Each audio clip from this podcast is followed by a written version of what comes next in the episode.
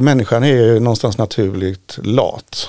Man vill ju helst jobba så lite som möjligt. Allra helst vill man ju ligga i en solstol med en drink i handen. Liksom. och in, inte göra någonting. Och det är därför man nöjer sig med det man måste göra. Och så intalar man sig själv att ja, nu, nu är det bra. Mm. Att jobba kreativt är ett jävla hårt arbete. Och det kräver liksom att, att man pushar sig själv hela tiden. Och att man egentligen aldrig är ledig från det. Utan hela tiden går och, och bearbetar det på ett eller annat sätt. Ni har inte mottot good enough? På... Nej, nej good, eller du har inte Nej, good enough finns inte. Nej, vi har ju den här good is the enemy of great.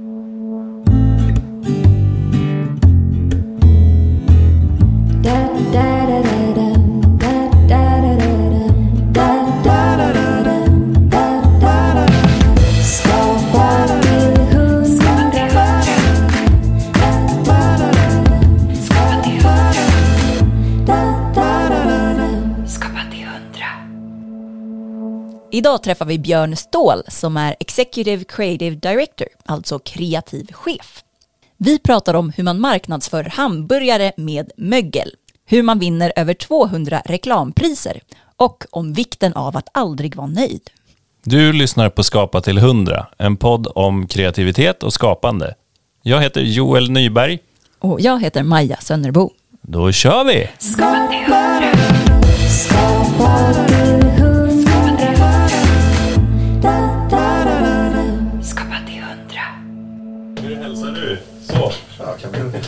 välkommen. Tackar. Jag är nästan aldrig i Gamla stan. Inte? Nej. Nej, och sen när man kommer så tidigt så när det är lov och sånt. Så liksom, då är det som om allting bara vaknar till liv. Folk står och sopar på gatan. Mm. Var man kommer liksom. Ja, det är väldigt mysigt här. Ja, men det är, det som en liten saga liksom. Det är som att vara i Grekland liksom. Ja. ja, faktiskt. Det är en helt annan värld. På en ö liksom, men det är, det är lite annat klimat då. Ja. Björn Ståhl är Executive Creative Director, den sjunde bästa i världen enligt The Big One Report. Han har skapat ett reklamkoncept med mögliga hamburgare för Burger King, humoristisk dammsugarreklam för Delicato och startat stjärnkrog för varumärket Lidl.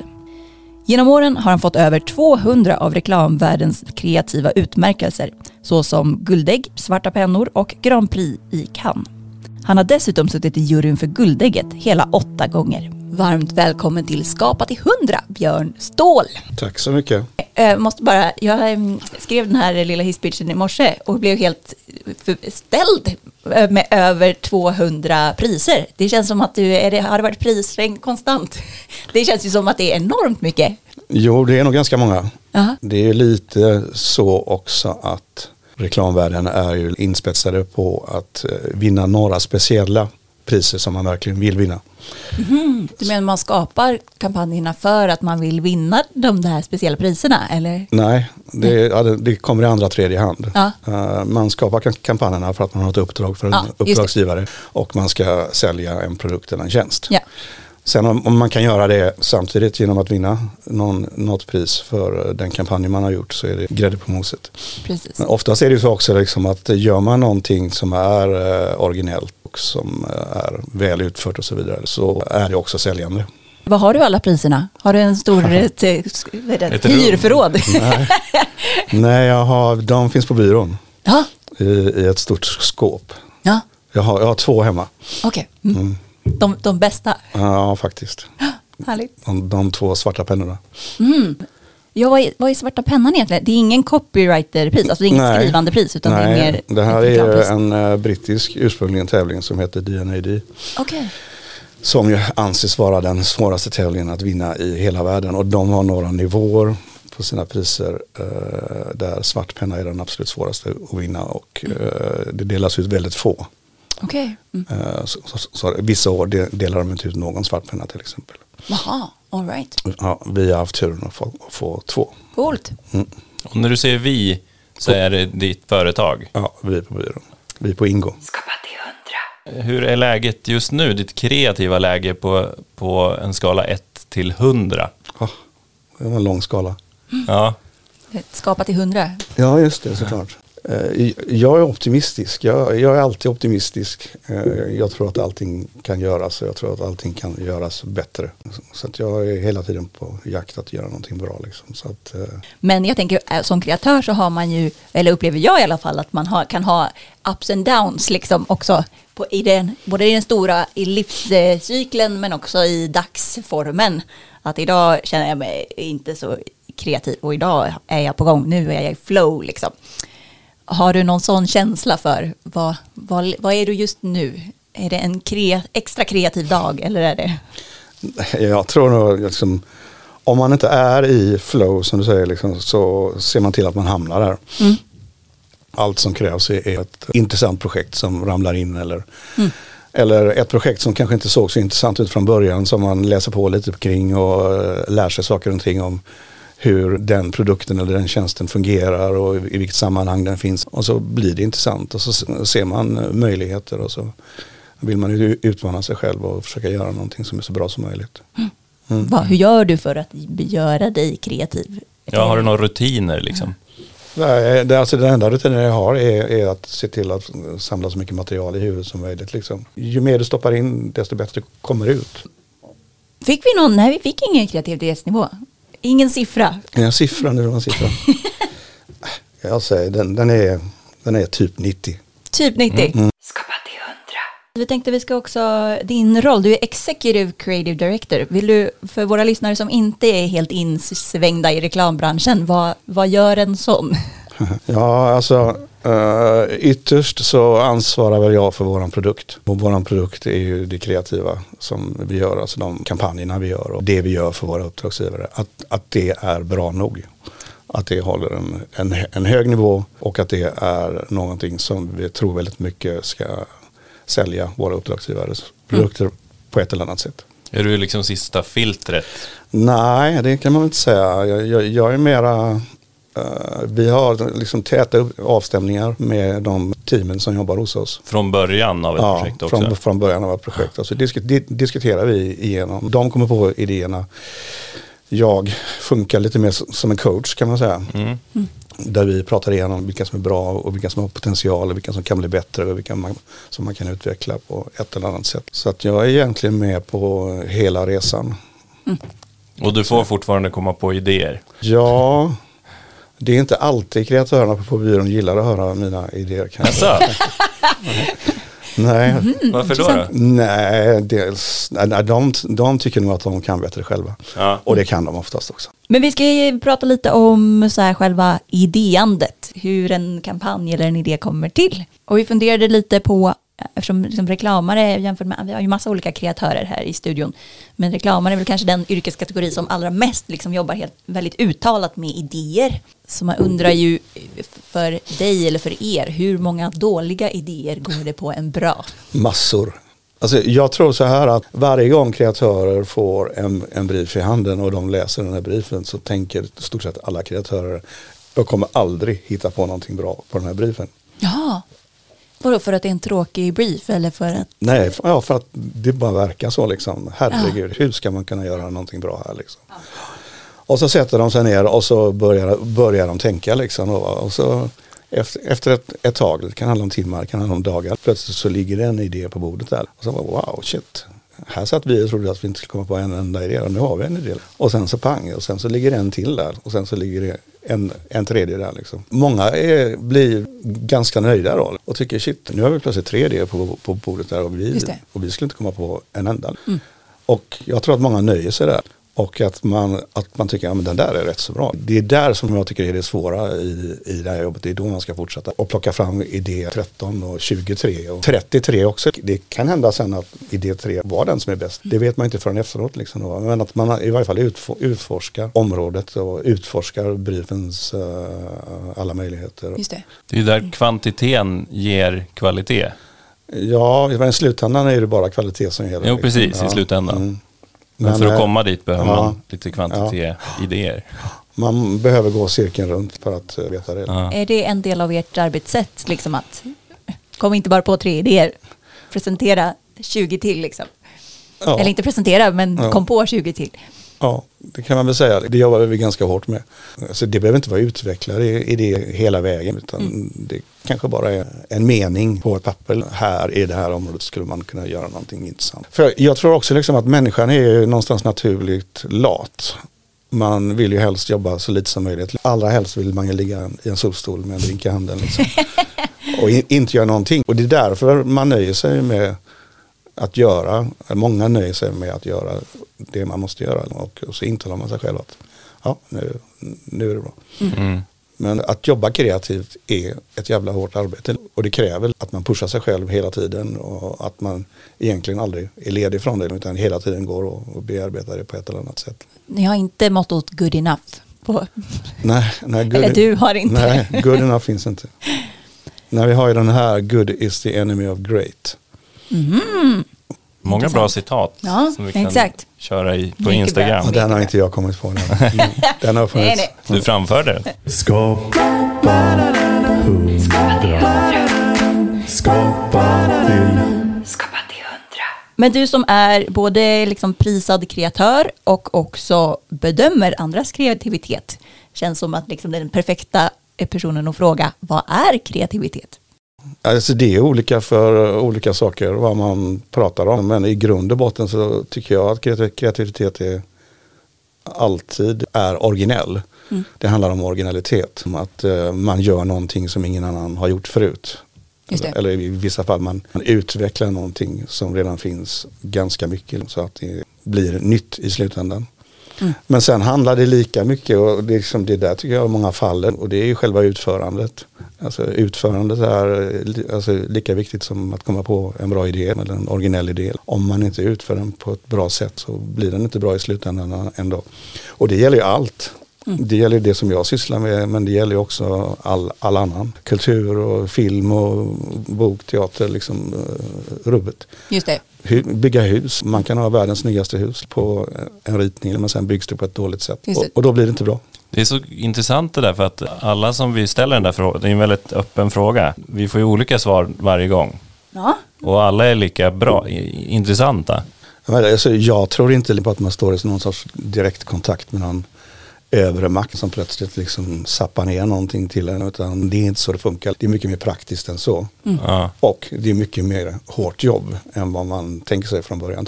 På tal om högre makt, vi hade en regissör och skådespelare som gäst Andreas Rodenkirchen. Han sa om du tar hand om kvantiteten så låter du Gud ta hand om kvaliteten. Ja. alltså, och han menar väl också det att så här, man måste göra jobbet. Ja. Du kan inte bara inte göra något och tro att den briljanta idén ska komma. Nej, absolut inte. Eh, men du kanske också tar hand själv om kvaliteten då, låter det som mer.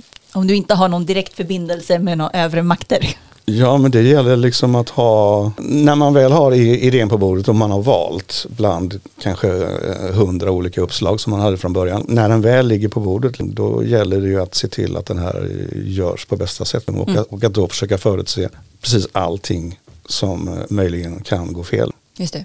Och det finns massor av sätt att förstöra en bra idé. Och, och, det är väl det som du har en stor erfarenhet av kanske, att du har gjort för mycket bra grejer och kanske en del dåliga saker. Ja, ja men jag, jag har ju sett idéer som är värda mycket mera än, och vi har gjort idéer som är värda mycket mer än hur de kom ut sen i slutändan. Ja. Det blir någon form av organisk process när vi jobbar med det här. För att eh, projekten växer, det kommer in folk utifrån och andra experter som är med och då liksom utvecklas allting. Det är väldigt svårt att kunna förutse mm. hela processen och, mm. och, vad som ska hända. Jag har ett motto mm. som jag, jag, kör på byrån som uh, alla kör mer eller mindre nu och det är att uh, det är aldrig för sent för allting att gå åt helvete. Precis, så att man ska vara lite alert på man, det. Ja, man, man, ska typ vara paranoid hela vägen. Ja, mm. var paranoid i slutet. Ja. Men vad, har du någon vissa grejer som du tycker är verkligen sådär, oh, det här, nu håller det på att gå åt helvete. Har du några red, röda flaggor liksom som du passar extra på? Alla projekten som vi gör, gör ju vi i samarbete med våra kunder. Mm. Så att vi måste ju vara överens om, om början. Och då mm. kan ju vi ha ibland lite olika ambitionsnivå. Vi har ju fått uppdraget av våra kunder så vi får anpassa oss. Och ibland när man jobbar så här, då är det inte alltid man utgår från samma startpunkt. Mm. Men sen så tycker jag, alltså, det viktiga är liksom, det är att omge sig med bra människor. Har man inte bra människor runt omkring sig och det gäller de som jobbar hos oss på Ingård. Liksom. Mm. Men även alla som vi sträcker ut oss till och, och uh, vill ska jobba med våra projekt vad det gäller regissörer, vad det gäller produktionsbolag, vad det gäller fotografer. Och... Bra folk, då tänker jag både bra i sitt hantverkskunnande men också bra som ja, personer. Som personer, ja. ja. ja. precis. Och man lär sig vilka, vilka som är jäkligt duktiga, som har ambition. Men som också, precis som du säger, är bra människor att jobba med. Mm. Som man kan ha ett bra samarbete med. Skapa, Skapa till hundra. Skapa till. Skapa till hundra. Det här kan ju säga, det, det behöver inte komma med här. Nej. Men eh, alltså, Skandinavien har ju vunnit totalt tre svarta pennor mm -hmm. sedan 1964. Oj. Eh, och eh, två av dem har, har, har, vi hos oss. Ja. Wow, varför ja. ska vi inte ta med det? Ja, men det... Ja, ja. ja men det, det, det vill bara skryt om. Nej, det är ju jättehäftigt. Vad har du fått de svarta pennorna för? För Molly Whopper ja. och för Swedish Number. Ja men vad kul, det är precis de kampanjerna som vi skulle vilja veta lite mer om. Vill du berätta lite om Moldy Whopper? För, ja. för folk som inte har vet, vet vad det är för ja. kampanj. Det var en kampanj som gick här hemma i Sverige och i Danmark för Burger King eh, som handlade om att Burger King hade rensat ut alla konserveringsmedel och eh, ville gå ut och tala om det i, i en kampanj. Och då gjorde vi den här idén att en konsekvens av att plocka bort konserveringsmedel är att eh, hamburgaren möglar ju. Så då tog vi en massa rätt så snygga bilder om man får säga det själv på mögliga hamburgare. Mm. Och det här fick ju ganska mycket gensvar, inte bara i Sverige utan även eh, runt om hela världen. Tidningar och morgonsoffa, shower och eh, nyhetsprogram lyfte upp det här. De tyckte det var så fantastiskt att man väljer att visa sin, sin flaggskeppsprodukt ur ett negativt sätt kan man väl säga. Liksom. Precis, med mm. gigantiska bilder på mögliga, möglets utveckling ja. på hamburgaren. Ja, liksom. precis. Mm. Den var ju en produktionsmässig utmaning, den kampanjen. Vi vill ju inte ha vanligt tråkigt mögel som ser grått och, och trist ut, utan vi vill ha världens snyggaste, världens snyggaste mögel. Och eh, ifrån början då när vi fick den idén så tänkte jag att ja men hur svårt kan det vara liksom. Vi lägger en hamburgare i en box och så, och så väntar vi liksom och så får man mögel liksom. Vad som händer då det är, det är liksom att hamburgaren liksom imploderar och den blir grå och det kan gå på en halvtimme så är den helt, helt skäggbeväxt runt om hela alltihopa. Oj. Så att vi, vi fick eh, experimentera med det där på massor av olika sätt och höll, höll på i flera månader innan, innan liksom vi lyckades få till några hamburgare som så såg snygga ut som vi kan använda i, i kampanjen. Var det någon som var hamburgervakt då? Nu är möglet... Ja, ja, vi började ju på vårt kontor och eh, vi hade massor av hamburgare runt om i olika skåp liksom, och det började lukta såklart. Liksom. Så att liksom alla på jobbet liksom, kom igen, måste hålla på med det här. Liksom. Det luktar skit på hela byrån liksom. Så då, så då fick vi flytta då liksom, och då träffade vi på en, en fantastisk fotograf som heter eh, Paul Allan. Som hade en studio ute i Frihamnen. Han nördade ner sig i det här så fick vi vara i hans studio. Då började saker och ting hända kan man säga. Där hade vi kunnat ge upp många gånger. Mm. Så är det omöjligt, det går inte. Mm. Var det riktigt mögel på bilderna? Ja, absolut. Ja, det var det. Ja, helt och hållet. Mm. Alltså, mögel är ett mysterium egentligen. Man vet aldrig hur det ska reagera liksom, mm. och, hur, och hur det ska växa. Och det påverkas av en massa olika faktorer. Så ni blev experter på mögel där? Ja, det kan man säga. Om du får säga, varför tycker du att den är bra? Ja, för att den är väldigt modig. Mm. Det är såklart eh, väldigt, väldigt modigt av en uppdragsgivare att visa sin hamburgare fullt med mögel. Mm. Och det är nog inte många som hade, hade gjort det. Men eh, Burger King gjorde det och det blev en jättesuccé. Liksom. Mm. Ja, precis. Ja, jag som har jobbat på båda sidorna, på, också på beställarsidorna i organisation.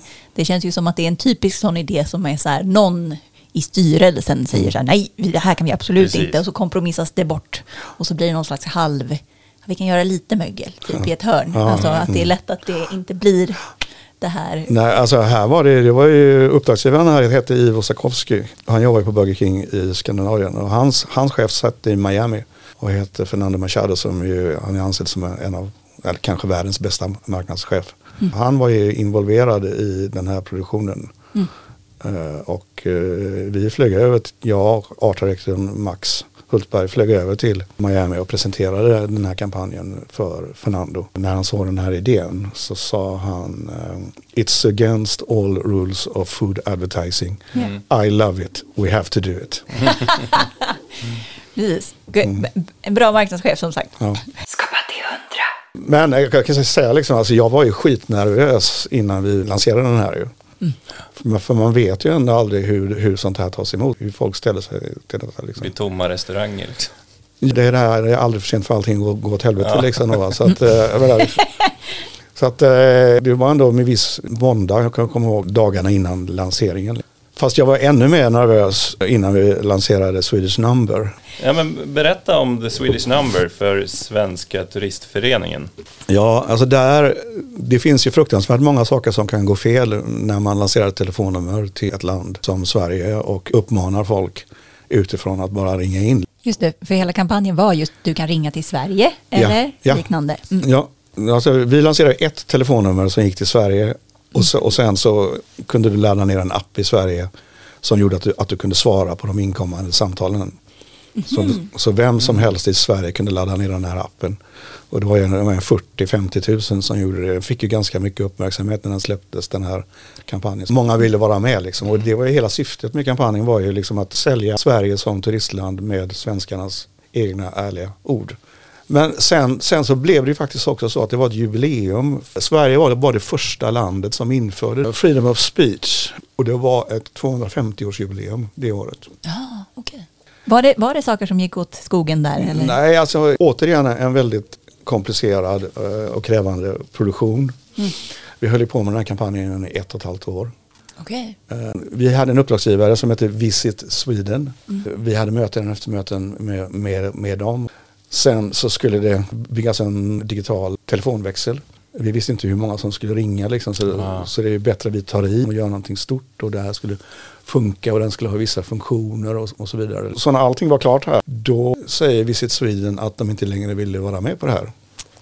Oj då. Och då, och då hade vi jobbat med dem i ett och ett halvt år med det. Oj. Och Men- det här förklaras då i ett e-mail då på, på sju rader eller, eller, eller något sånt. För de tyckte att det, var, det här var lite för stora risker för dem. Då. Så då satt vi där då när allting var färdigt. Ja. Men vi hade, vi hade inte längre någon uppdragsgivare. Och det var ju en lite jobbig situation så, Ja. såklart. Liksom. Så att, eh, men då började vi tänka, det fanns ju Svenska Turistföreningen också som ju har ungefär samma liknande uppdrag som, Ja. som Visit Sweden har. Så då tog vi kontakt med dem och eh, jag pratade med deras generalsekreterare. Han kom upp till byrån och jag fick presentera idén till honom. Och då när han hade fått den så, så sa han att ja, jag kommer väl få något skit för det här, liksom, men okej vi gör det. men, men då den morgonen när vi lanserade, då mådde jag illa av nervositet. För du tänkte växeln kommer braka ihop eller? Nej, men jag tänkte i mina mörkaste stunder så tänkte jag att det här kommer att bli någon form av sexlinje. Liksom. Ja, just det. Där, där utländska män kommer att ringa och, och snacka snusk, eller försöka snacka snusk med, med svenska kvinnor. Och det är jag som har gjort det här liksom. Och jag- kommer att dra skam över hela mitt land liksom. Och folk, folk kommer stå och liksom peka finger på mig och sådär. Ja, jag, jag mådde så dåligt. Ja. Och, och bara, varför drog jag igång det här liksom? Var, varför skulle jag vara så här? Jag var i Milano på jobb när han, Mikael då, generalsekreteraren, satt i morgonsoffan här hemma. Det bara, så det bara exploderade jag iväg hela världen. Och så ringer de från Sverige, ifrån byrån. Och så, Ja. och så säger de, du, nu- numret ligger uppe på, på en turkisk porrsajt. Va? Jag bara, what the fuck, det- blir ju det här. Ja. Nu händer det här som jag har befarat. Liksom, då. Och vi diskuterade vad fan ska vi göra. Liksom. Vi, vi kunde stänga av länder. Va? Ja. Men det, var ju, det, det skulle i så fall motverka hela syftet med freedom of speech. Ja. Och, och sådär. Då kan vi inte bara censurera ett land. Så jag slog på appen och det, det tog någon minut så fick jag ett samtal från Turkiet. Och så tog jag det. Och så var det en man som var jättetrevlig. Och så sa han, hej, du, eh, jag har två söner som är, som är 10-12 år och jag tänker ta dem till Stockholm i, i vår nu. Vad ska vi göra? Kan du berätta för oss eh, Ja. vad vi kan göra så här liksom? Och då kunde jag ju berätta, ja, ni kan gå på Vasamuseet och så, och så vidare. Liksom. Och då insåg jag liksom att numret kanske då användes till det som det skulle användas för. Mest. Ja. Ja. Och av dem då, vi fick väl kanske 200 000 samtal eller något sånt, så hade vi 21 klagomål. Ass. Ja, på Wow. ja. Så folk kunde då rapportera då, Ja, just det. samtal som inte hade varit bra. Då, liksom, och det var 21 stycken. Oh, verkligen. lättnadens suck. Skapa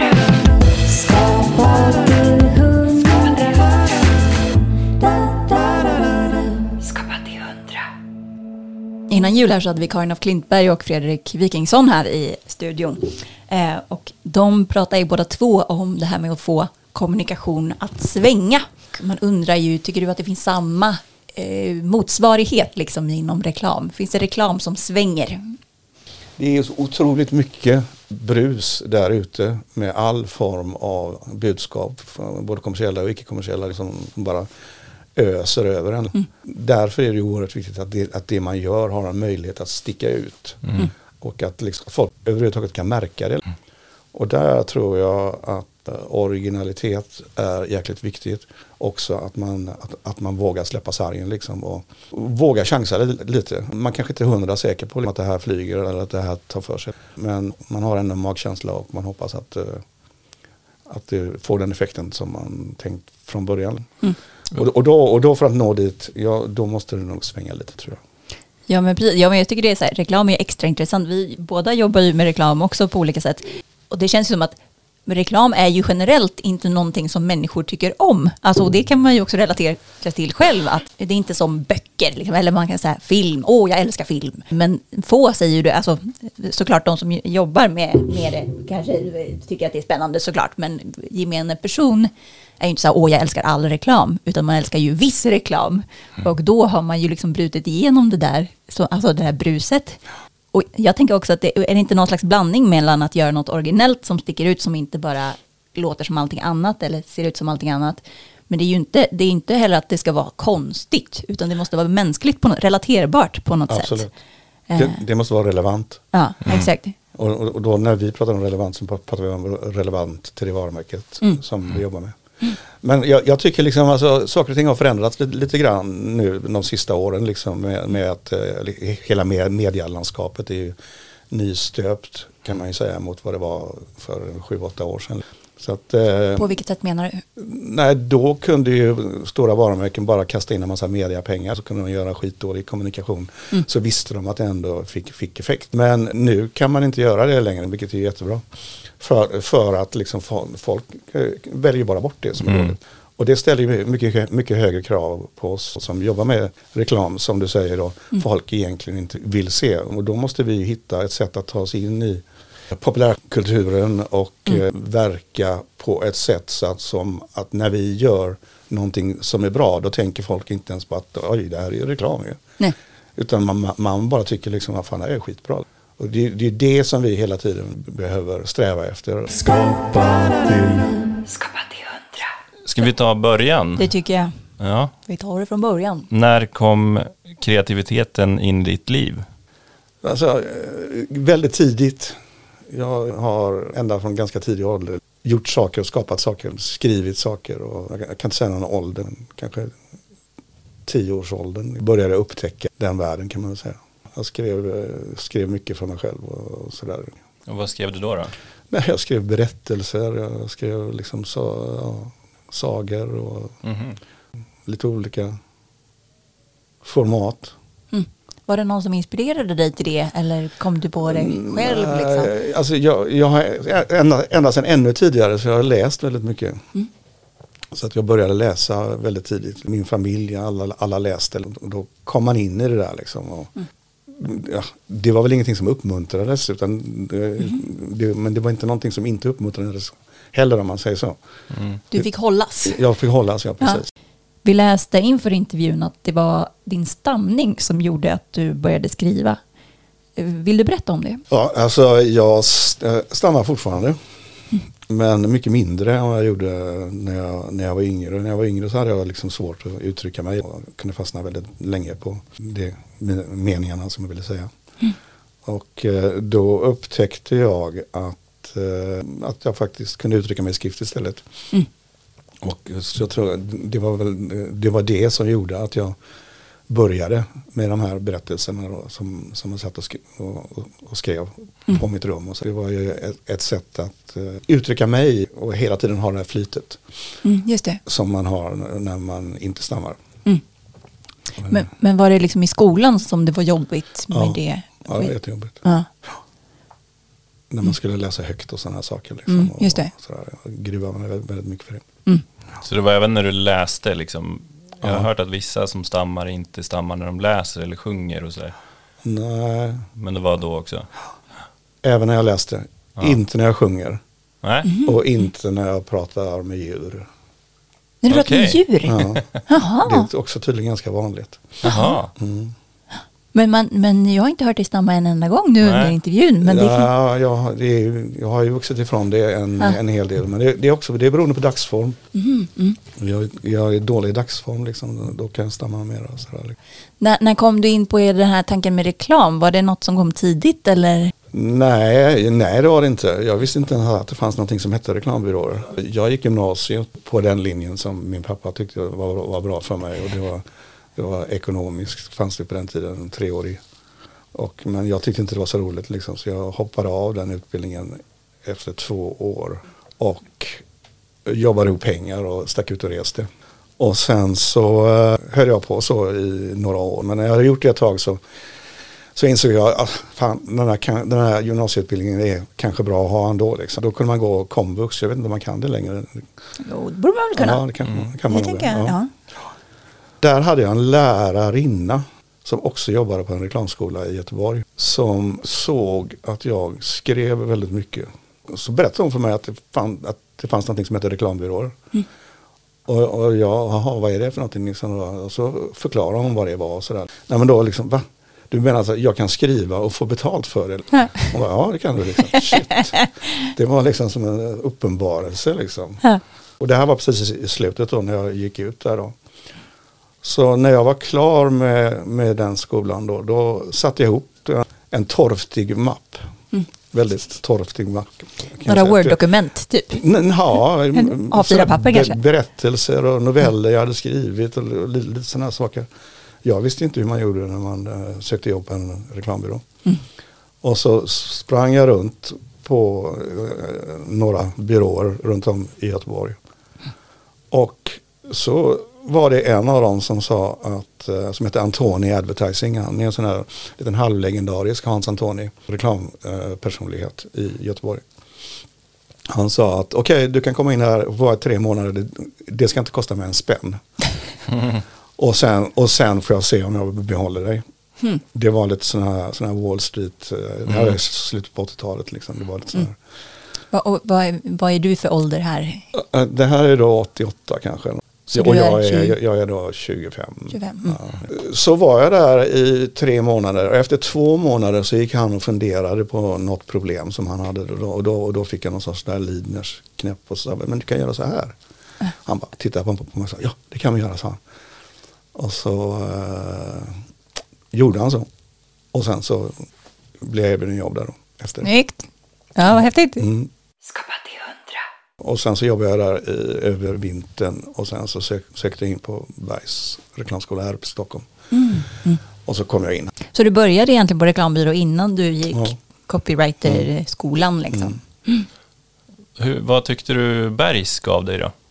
Utifrån det du hade lärt dig där innan liksom. Ja, alltså så här, jag brottades ju lite med tanken där liksom, fan jag har ju jobb, ska jag behöva gå i skolan nu? Liksom? Men eh, så tänkte jag väl ändå att, eh, alltså Bergs är ju Bergs liksom, och det, har man gått eh, den utbildningen så kan ingen ta den ifrån dig. Man kan alltid komma tillbaka till reklambyråer. Och då bestämde jag mig för att eh, sluta hos eh, Hans Antonio. Och, han blev inte glad för det kan jag säga. Eh, och gå på Bergs. Och det var kanske det bästa jag kunde ha gjort. Mm. Tror jag. Jag ångrar inte det en enda sekund. Alltså det- den, den atmosfären och, och den känslan. Och det kontaktnätet liksom av, av människor av samma skrot och korn som fanns och finns där. Mm. Liksom är, är ovärderligt. Och sen blev du copywriter på byrå efter det? Eller? Ja, jag flyttade till Helsingborg. Jag hade, jag hade en flickvän så jag gick på dansk designskola i Köpenhamn. Då fick jag ett jobb i Helsingborg och så bosatte vi oss i Danmark. Ja, då var det typ halva vägen var för oss. Liksom. Tyckte Ja. det var en bra lösning. Och det var det också. Och så jobbade jag där i ett drygt år. Jag kände väl liksom, jag, jag hittade inte riktigt min plats där. Jag, jag kände de förstod inte riktigt mig, jag förstod inte riktigt dem. Så att jag kände att det här var inte hundra liksom på olika, av olika anledningar. Då fanns det en annan byrå i Helsingborg och då blev jag erbjuden jobb där. Och, där, och där kände jag med en gång liksom att det här, var, det här var rätt för mig. Det här, det, här var, det, här, det här var folk som man kunde prata med och som hade någorlunda samma ambition som en själv. Att det var rätt folk liksom, eller rätt kultur? Ja, jag- jag tror liksom, alltså det där är nog många som, när man kommer ut från en, från en utbildning och så går man till en arbetsplats och så tror man att allting ska vara bra där liksom. Och det behöver inte alls vara det. Och det behöver inte ens vara en själv det är fel på, utan jag tror att känner man det så går man vidare tills man hittar en plats där man eh, känner sig hemma, där saker och ting är bra. Men har du alltid känt liksom att det copy eller reklamskrået, att det var rätt för dig? Det känns ju som att du bananskalade dig lite in där Ja. från början. V- Var det liksom så här, åh, men det är det här jag ska göra? Ja, det, det var ju värsta bananskalet. Ja, Så här, eh, och eh, ja, jag har alltid känt att det var rätt. Jag har alltid känt mig väldigt lyckligt lottad. Som har liksom hittat in eh, i det här och får göra det som, som jag gör och bli värderad efter det som vi skapar, kreerar. liksom. Och, och att jag inte blir bedömd på hur jag ser ut. Skapa till hundra. Ska vi ta en frågetombola?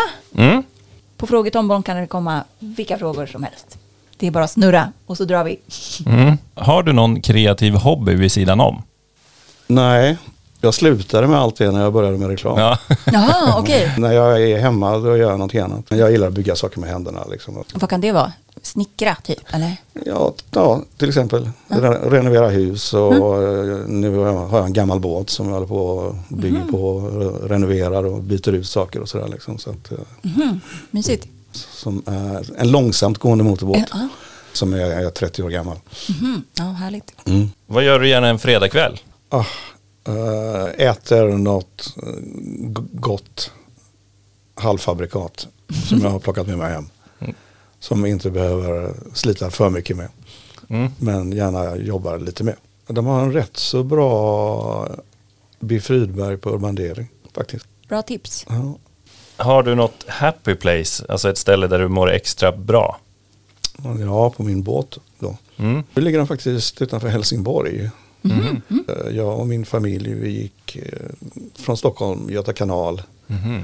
i somras och sen eh, upp längs västkusten och ner längs västkusten. Så vi hade en plan om att vi skulle åka hela vägen upp till Stockholm igen men vi hann inte det. Nej. Nästa sommars projekt är Kirat. Nästa sommar gör vi det. Rekommenderar du Göta kanal? Verkligen. Ja. Fantastisk upplevelse. Skapa till hundra. Med din, med din långa karriär i ryggen, märker du att ditt, ditt sätt att skapa har förändrats liksom i, i ditt arbetssätt eller i ditt sätt att tänka?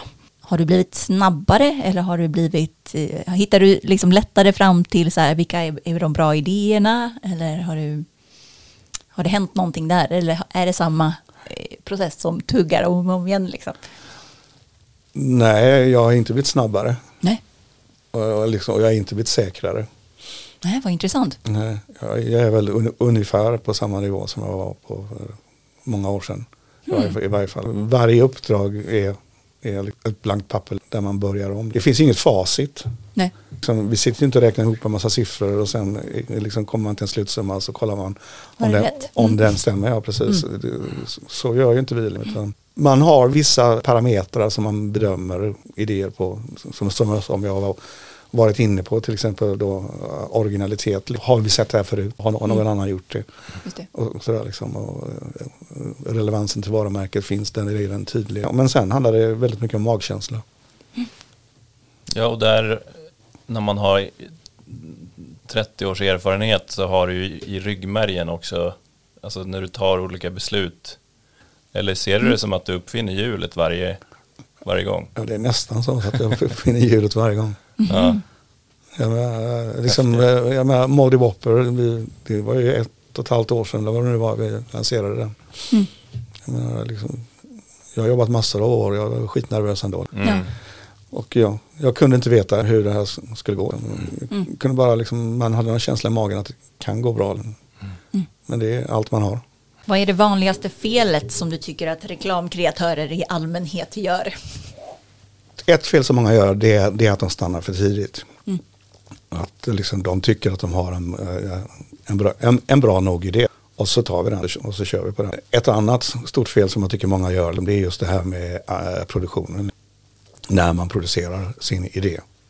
Så är det liksom att, att man inte är tillräckligt noggrann med eh, hur man gör det och, och att man inte utforskar alla olika vägar som man kan göra det på. Liksom att man inte pratar med andra människor som ska vara in, in, involverade och att man inte väljer de absolut bästa som finns där ute för att göra just det som man, man eh, vill göra. Att man inte väljer den bästa fotografen för, för just det här man ska plåta eller att man inte väljer den bästa regissören och så vidare. Liksom. Just det, man snålar in lite under produktionen Man- och nöjer ja. sig liksom. Man nöjer sig, precis. Ja. Utvärderar du dig själv ofta? Om man säger så här, jag är aldrig nöjd med det vi har gjort. Mm. Jag kan ju alltid se någonting som, är, fan det där skulle jag ha gjort. Eller fan det där skulle man ha gjort på det här sättet istället. Liksom, det hade blivit lite bättre. Och, och det är väl någon form av drivkraft Mm. som hela tiden drar en framåt mot att försöka göra det där Mm. perfekta jobbet någon gång. Kan du ändå, jag tänker som kreativ ledare så behöver du ändå peppa teamet och säga bra jobbat och sådär. Kommer det naturligt eller får du? Ja, det tror jag kommer ganska naturligt. Ja. Men samtidigt, liksom, jag försöker inte lägga mig i så där jättemycket egentligen om det inte behövs. Mm. Utan liksom, jag, är, jag är mer som en hjälpande coach liksom, som Mm. försöker pusha saker kanske och bli lite, lite, lite bättre. Öppna upp vägar. Har ni tänkt på det här? Har ni tänkt på det här? Och, och Mm. så vidare. Jag, jag är nog ganska ambitiös av mig. Jag, jag vill någonting, jag vill, jag vill framåt hela, hela tiden. Jag är aldrig nöjd egentligen. Men jag är heller aldrig missnöjd. Jag tycker att det, fin, det, fin, det finns liksom en, en, en viss skillnad mellan de två uttrycken. Där. Och då ser jag gärna att de människorna som är runt, runt omkring mig har ungefär samma ambitionsnivå och vill ungefär samma sak. Ja men exakt, det var det jag tänkte på. Att det, det, om man har den här jag är aldrig nöjd-läggningen så, så kräver det också att, man, alltså att andra också delar den synen på Ja. något sätt. För att annars kan det bli lite eh, oskönt i samarbetet. Ja. Skapa, Skapa till hundra. skapa till Skapa till. Jag tror att vi behöver... Eh, Delicato skulle ha med på pappret. ja, men du, vi, du har två minuter kvar. Men, men om du vill stanna i tio minuter till så vill vi jättegärna höra om Delicato. Ja, gärna. För det är en av mina personliga favoriter. Jag, och jag visste faktiskt inte att det var du som stod bakom den, så jag blev extra glad när den dök upp i researcharbetet. Och jag vet inte om lyssnarna känner igen den, men den, för den, när, när kom den? På 20-tal? 20. Nej, det var väl 2008, 2009 någon gång. Just det. Och det fanns ju massa enheter, men det var om 100% fri från fullkorn var det någon copy som Ja, var garanterat fria. från- garanterat fria från full- fullkorn. Mm. Och sen så var det en, en, en som var, kan innehålla spår av vitaminer och mineraler. Ja, Just då det. var det två kokosbollar tror jag. Ja. Ja, ja nej, men den var underbar och det är också just det här en av på tal om att det är få reklamer som bryter igenom bru, bru, bruset och som man kommer ihåg. Men berätta om hur den kom till och din relation till den kampanjen. Då var det ju väldigt mycket hälsohysteri. Kanske till och med mer då än vad det var nu. Det hade precis börjat poppa upp allt det här med hälso och hälsomat och liksom, eh, man skulle vara så hälsosam i allting. Liksom. Minikeso. Ja, allting sånt där plötsligt började dyka upp. Och då hade det precis börjat liksom när man gick på och skulle köpa en korv med bröd så, så frågade de om, om man vill ha fullkornsbröd. Jag, jag förstår inte poängen med fullkornsbröd till korv. Det är inte lika gott i varje fall. Men eh, eh, och, då, eh, och, och då, den första kampanjen vi gjorde då var ju den här kampanjen. Då, och då var det en man som heter Peter Larsson var vd för Delicato och han tyckte den var jätte, jättebra. Och, och så bokade han en, en utomhussväng för i, hela- i hela Sverige. Eh, och så precis innan han var tvungen att säga ja, nu tar vi den till den här kampanjen. Så tänkte han, oh den kanske är lite kon- kontroversiell ändå. Liksom, den här. Ska vi verkligen gå ut och prata? Ska vi inte hellre prata om att, att vi, vi, vi använder riktigt smör i våra produkter? Och de är inte alls så, så ohälsosamma som, du kanske tror. Liksom. Sådär, fick han för sig då. Så då ställde han in kampanjen och eh, vi kämpade ändå, pratade med honom och sådär. och sådär. Sen, sen hade DN en, en tävling, en sommartävling som de har varje år som heter DNs eh, reklamkuppen där man som reklambyrå kan köpa en helsidesannons för en av sina kunder. Och så tävlar den mot en annan helsidesannons i samma, samma tidning. Det gör de varje sommar. Och då ly- lyckas jag övertala Peter Larsson att, att gå med den här garanterat fria från fullkorn, fullkorn i deras sommartävling. Liksom. Det, det, det är ju det är mitt i sommaren. Det är ingen som läser DN ändå. Liksom. Då, ja. Och liksom starkt rabatterat pris och sådär. Liksom. Och så gick, gick han med på det då. Och eh, då satte, satte den här helsidan då, mitt, mitt, mitt, mitt i sommaren. Det var jättemånga människor som, som upptäckte den. Liksom, han, han blev helt nerringd av folk. Som ville ha den här annonsen för att han tyckte att den var så befriande. Liksom, att eh, gå tvärt emot eh, liksom, det hälsohysteriska samhället. Faktiskt säga att du kan faktiskt unna dig något gott då och då, det är helt okej liksom. Och då blev ju han lite eld och lågor och sen så eh, rullade vi ut resten av kampanjen på, på hösten där. Men det roliga med den kampanjen tycker jag är liksom, alltså än idag är ju när någon frågar mig, ja, vad jobbar du med? Jag jobbar med reklam. Jaha, då får man alltid frå- frågan, har du, har du gjort någonting man känner till? Mm. Och då brukar jag alltid eller, dra till med delikater. Och förvånansvärt många, alltså nu, så 13-14 år efteråt, liksom, och bara, mm, jaha, delikator, liksom, känner till kampanjen fortfarande. Det är ändå ganska otroligt tycker jag. Vad tänker du vad det var som gjorde att, att den bröt igenom? Att folk faktiskt kommer ihåg den? Jo, för att det var mycket pekpinnar och man skulle äta rätt, man skulle äta nyttigt, man skulle tänka på, liksom, det var väldigt mycket just då. Liksom. Att, att det handlade om just de bitarna. Och Delicato låg ju rätt illa till då för att de hade blivit, blivit utslängda från ICA Ja. och från skolfiken för att de anses för, ansågs för onyttiga. Och sen när vi hade gjort kampanjen så eh, kom de tillbaka på ICA och kom tillbaka till skolan. Jaha. Ja, coolt. Ja, nej men exakt.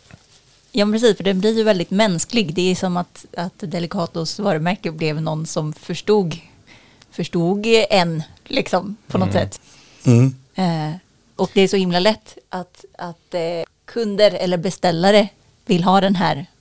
Det innehåller riktigt smör. Alltså Ja. att man är för direkt på lösningen. Alltså att man vill upplysa om någon slags produktegenskap. Men att det inte är det egentligen som folk relaterar till. Nej. Och som folk tycker är viktigt. Liksom. Ja, men det talar ju till känslorna.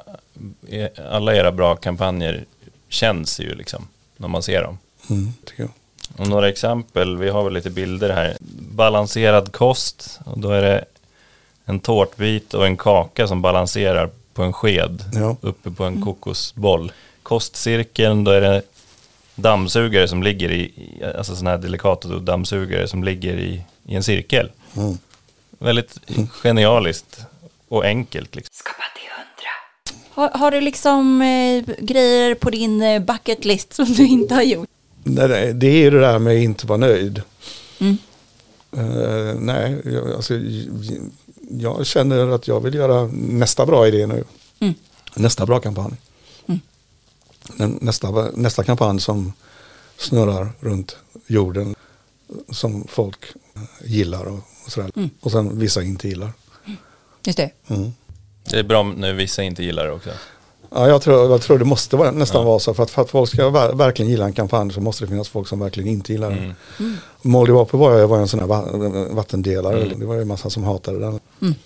En massa förstå sig påare runt om i världen. Berättade varför, varför den här var en skitdålig idé. Okej. Som jag aldrig har träffat eller hört talas om. Men då vet man ju att då har man ju berört. Just det, Mm, exakt. precis. Men den här eh, inställningen om att man ska jobba hårt, liksom, att man aldrig ska vara, eh, aldrig ska få lata sig. Fick du den hemifrån eller har den kommit med åren? Jag vet inte var jag har fått den ifrån men jag har nog haft den ända sedan så långt tillbaka jag kan minnas. Men sen har jag, tror jag, jag, jag, jag har alltid varit en doer. Alltid liksom sett till att saker och ting händer och händer hela vägen och blir slutfört och, och så vidare. Liksom. Jag, jag ger mig inte. Jag, jag är nog ganska envis. Mm. Påbörjar jag någonting så vill jag slutföra det. Eh, ja, men det här med att aldrig vara nöjd, är det din viktigaste nyckel till framgång? Ja, jag tror det. Det, det. det har varit min drivkraft hela tiden. Att, att inte stanna. Mm. Utan att, hela tiden gå vidare. Och liksom, ti- titta bakom nästa krön och se vad som finns där. Liksom. Och, Mm. och sen när man har gjort det så klättrar man upp nä, nästa kulle. Liksom, och sådär. Det handlar ju inte om att bevisa sig liksom, för någon eller för omvärlden eller något. Utan snarare bevisa sig för sig själv och ställa krav på sig själv. Just det. Eh, att, att man ska vidare Mm. och göra saker bättre och igen. Och sådär. Nu, nu vill jag vinna en tredje svart penna. ju. Ja. Jag tycker det är lika roligt att jobba idag som jag, som jag tyckte för 25 år sedan. Så liksom varje, varje ny grej som kommer in är lika spännande. Mm. Och har potential att bli någonting fantastiskt. Skapa till. Skapa till hundra. Vi avslutar med experttips från gästen. Vad är bäst just nu enligt dig? Bäst just nu är Dope Sick på Disney. Vad är det? Säger jag som inte hänger med i Disney. Ja, det är en serie om uh, opiummissbruket i USA. Som är- Dopesick. Ja, är skitbra. Och eh, Det perfekta brottet, en bok av Björn Ritz. Som jag precis har läst, som var fantastisk. Spännande. Om man vill närma sig ditt hantverk, eh, alltså då bli creative director kanske, eller copywriter. Eh, vad ska man börja? Så om man inte är på en byrå så ska man nog börja med att konsumera så mycket eh, reklam som man någonsin kan. Och liksom bli intresserad och sätta sig in i hur det, hur det funkar och sådär. Liksom. Och sen söka in på någon av de utmärkta reklamskolorna som finns runt om i världen faktiskt. Vilket är ditt bästa tips för att bli kreativ? Jag tror inte att kreativt är någonting man är. Utan det är någonting som man gör sig till. Och liksom, det handlar om att samla in så mycket information och så pass mycket fakta om, om det du ska jobba med och andra saker som kan beröra det du ska jobba med. Ju mer desto bättre. Och när man har gjort det, att jobba stenhårt, att jobba hårt. Att liksom, man får ingenting gratis i någon bransch i världen. Och liksom, det handlar bara om att man svettas, att man jobbar och, och att man eh, jobbar lite mer än, än de andra helt enkelt. Mm. Och inte ger upp. Mycket bra summering. Verkligen. Det var transpirationens hantverk. Tack snälla för att du ville komma till Skapa till 100. Tack, Tack det så är jättemycket. jättekul att vara här och prata med er.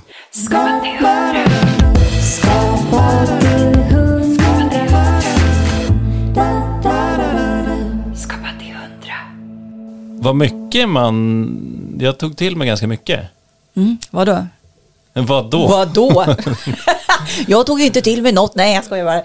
Nej, men just det här med att bra kommunikation och reklam handlar ju om att sticka ut och beröra folk. Och det har de ju verkligen gjort.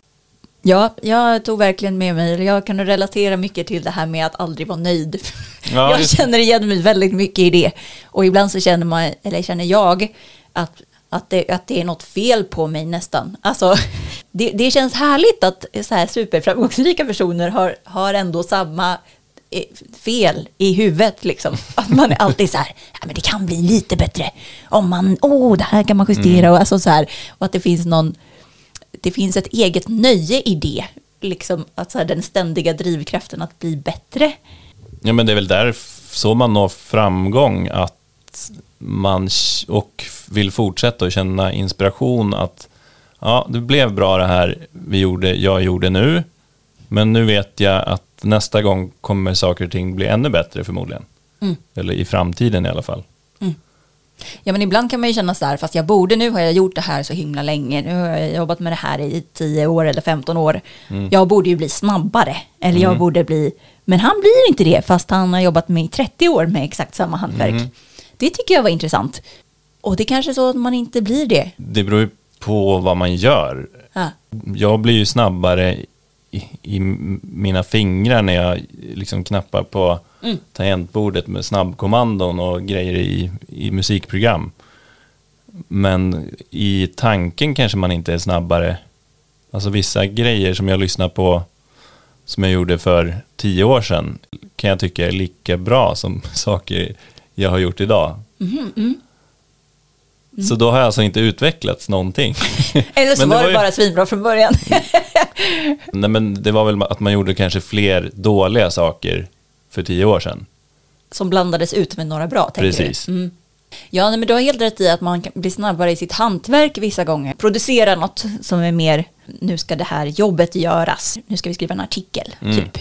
Det blir man ju väldigt mycket snabbare på eh, medan om man jobbar med saker mycket. Mm. Eh, men jag, om jag rannsakar mig själv så tror jag att jag spenderar lika mycket tid. Nu skriver jag inte bara artiklar, men liksom överlag om man tänker så här, okej, hur mycket jobbar jag med ett projekt? Så jag tror att den tiden jag vinner på att jag är lite snabbare på hantverket, på mina olika skills, den tiden lägger jag istället på att bli ännu bättre. Alltså, för då, då har man ju helt plötsligt möjlighet att så här, ja, men då kan man börja liksom Hinna tänka efter mer. Ja, men exakt, det finns ju alltid något så här, det finns ju alltid något att fila på på något Mm. sätt. Och det är väl kanske därför man inte blir snabbare, fast man egentligen blir snabbare i själva hantverket. På det stora hela är man lika långsam.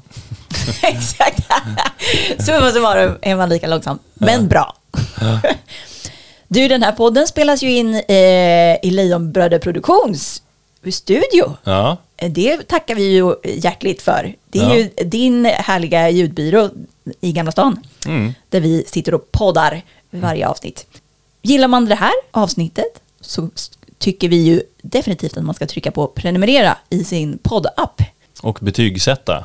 Det kan man också göra. Hur gör man då? Det är väl i Apples egna podcaster-app. Och i Acast tror jag, men ja, podcaster Okej. framför allt. Ja. Eh, sök på Skapa till 100, klicka på vårt poddnamn, scrolla ner. Där finns det lämna recension. Då kan du lämna små stjärnor och så kan du skriva något också härligt om podden. Då hjälper oss helt enkelt att nå fler lyssnare. Och vi blir jätteglada. Och Mm. Jätteglada. skuttar Tack. ännu, ännu mer till poddstudion nästa gång. Tack på förhand. Dags att skutta vidare Ja, in i... eh, Jag ska klippa podd i eftermiddag. Gud vad kul. du ska det? Gud vad kul. Ja. Men du älskar ju det. Ja, oh ja, jag älskar det alltid. Det Ja. tilltalar min kommunikationsnörden inom mig. Ja. Och vi hörs inom kort igen. Ha det bra! Hej då! Skapa 100